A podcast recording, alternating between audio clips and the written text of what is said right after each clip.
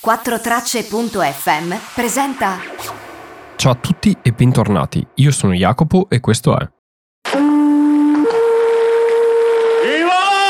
Pinade! Sono Serpinade! Porto grandi notizie da Londra!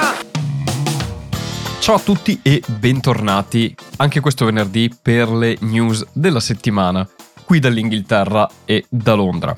Allora, cosa è successo questa settimana? Come vi dicevo già mercoledì, che ho fatto una puntata dedicata, è stata approvata la legge che sostanzialmente sancisce l'entrata in vigore dal 2021 del sistema a punti per l'immigrazione nel Regno Unito. Non vi parlerò di questa notizia perché ne ho già parlata mercoledì, se ve la siete persa recuperate la puntata precedente. Oggi vorrei parlare di altre notizie che sono successe questa settimana, in particolare due notizie. Non è successo poi granché durante la settimana, non ci sono state notizie eclatanti, però due cose mi faceva piacere sottolineare e ricordare quest'oggi. La prima è relativa agli antibodies, ossia i test che vengono fatti sugli anticorpi, che da questa settimana sono stati approvati finalmente dei test dopo mesi che si ricercavano appunto questi test e si sperava che fossero affidabili, sono stati finalmente approvati e l'Inghilterra ne ha comprati 10 milioni che darà in primis a tutti i dipendenti dell'NHS, medici e persone in prima linea e poi inizierà a distribuirli al resto della popolazione. Vi lascio comunque le dichiarazioni del ministro della sanità. It's not just about the clinical advances that these tests can bring, although obviously that's important. It's that knowing that you have these antibodies will help us to understand more in the future if you are at lower risk of catching coronavirus, of dying from coronavirus, and of transmitting coronavirus. Che cosa ha detto il ministro della sanità in questo spezzone? Ha semplicemente detto che questa disponibilità di antibodies potrà portare grandi risultati non solo dal punto di vista scientifico perché si avranno più informazioni in merito a questo virus e alla sua distribuzione, ma anche per la sicurezza delle persone e la sicurezza di chi lavora in prima linea. Una cosa che è stata sottolineata più volte è il fatto che se si hanno gli anticorpi si può girare liberamente e non si prenderà il virus. Però una cosa che è stata presa da Sky con un'intervista ad un medico dell'università di Reading. Questa cosa che se si hanno gli anticorpi si è protetti non è certa al 100%, non si hanno ancora degli studi precisi che possano dimostrare questa cosa e quindi ad oggi in sostanza fare un antibody test non dà nessun tipo di valore aggiunto. Ma vi lascio le sue parole. I think there's a really strong curiosity and compulsion that's driving us to want on a personal level these tests. But what we need to realize is that at the moment, it doesn't offer any individual benefit to know whether your antibody test is positive because we don't have enough certainty that a positive antibody test will definitely protect you from infection. Ecco, allora, perché è importante parlare di questa notizia, di questa informazione che c'è un test per vedere se si ha gli anticorpi per il coronavirus? Innanzitutto perché è un claim, cioè è una cosa che è stata detta dal governo negli ultimi mesi e continu- si continuava a dire che si stavano facendo i test, si stavano cercando quelli più efficaci ed efficienti e si continuava a rimandare la data in cui sarebbero stati disponibili e ora li abbiamo.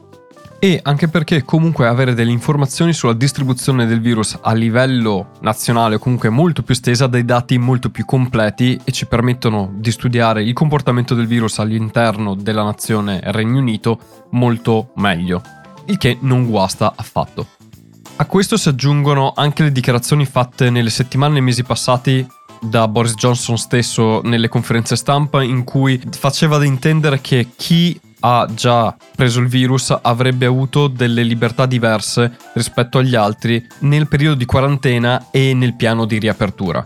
Anche se poi questa cosa qui è rimasta in sordina e sembra stato più un claim politico che un'azione vera e propria intrapresa dal governo e supportata anche dal SAGE, che per chi non se lo ricorda il SAGE è il comitato scientifico per le emergenze. La seconda news invece è legata più alle scelte di Boris Johnson e del suo governo. Mentre ieri il ministro della sanità aveva detto che sarebbero stati sospesi tutti i costi sanitari alle persone immigrate che lavorano all'NHS, the Prime Minister has asked the Home Secretary and I to work on how we can remove NHS and care workers from the NHS surcharge as soon as possible. And I'm very pleased to uh, be able to do that. Sostanzialmente quando si va in ospedale si deve pagare il ticket per determinate cure, visite o servizi e per gli inglesi questa cosa è coperta, per gli immigrati no. Gli europei attualmente vengono trattati come gli inglesi perché siamo ancora nella fase di transizione, però tutti quelli immigrati non europei pagano il ticket e pagano l'NHS per ogni cosa che fanno, non vengono coperti dal sistema nazionale. Ecco, i dipendenti dell'NHS immigrati era stato detto ieri non avrebbero più pagato il ticket, cosa che è stata poi completamente ribaltata da Boris Johnson in Parlamento. E in Parlamento è stato criticato da parte dell'opposizione perché hanno detto un giorno tu vai ad applaudire l'NHS e a dirgli bravi per il vostro lavoro e il giorno dopo gli fai pagare il ticket quando non hanno bisogno. Vi lascio comunque le dichiarazioni del leader del Partito Laburista. Yesterday he was clear he wasn't going to do this, so he has U-turned. But look, it's the right thing to do. We can't clap our carers uh, on a Thursday and charge them to use the NHS on a Friday.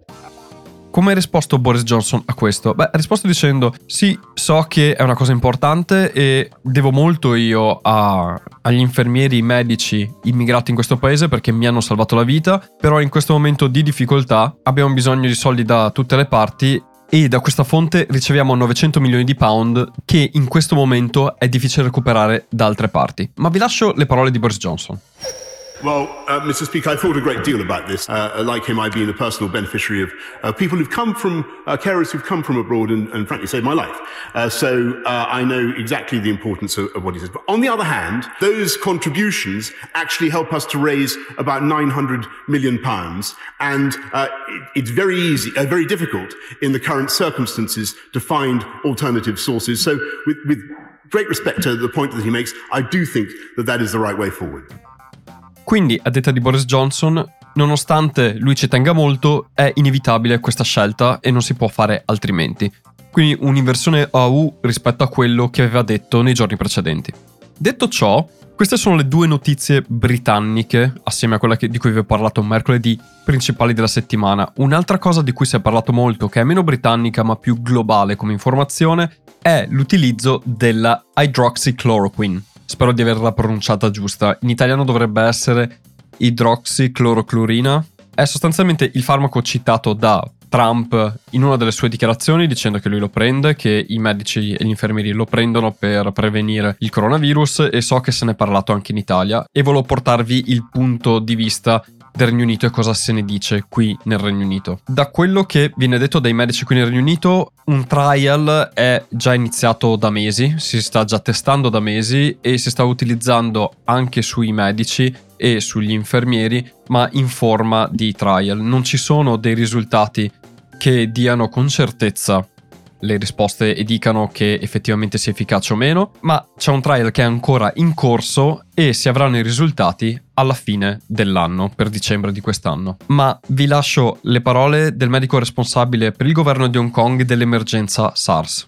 This is a very good start. Particularly as Donald Trump has been taking the drug himself uh, without any evidence. We need the evidence from a randomized controlled trial to show us whether or not this drug can be used for prevention of COVID 19 in healthcare workers.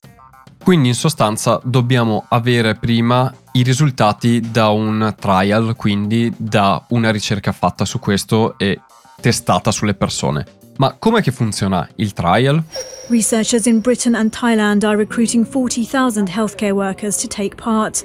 They'll be given either hydroxychloroquine or chloroquine depending on where they live, or a placebo to keep the study completely randomized.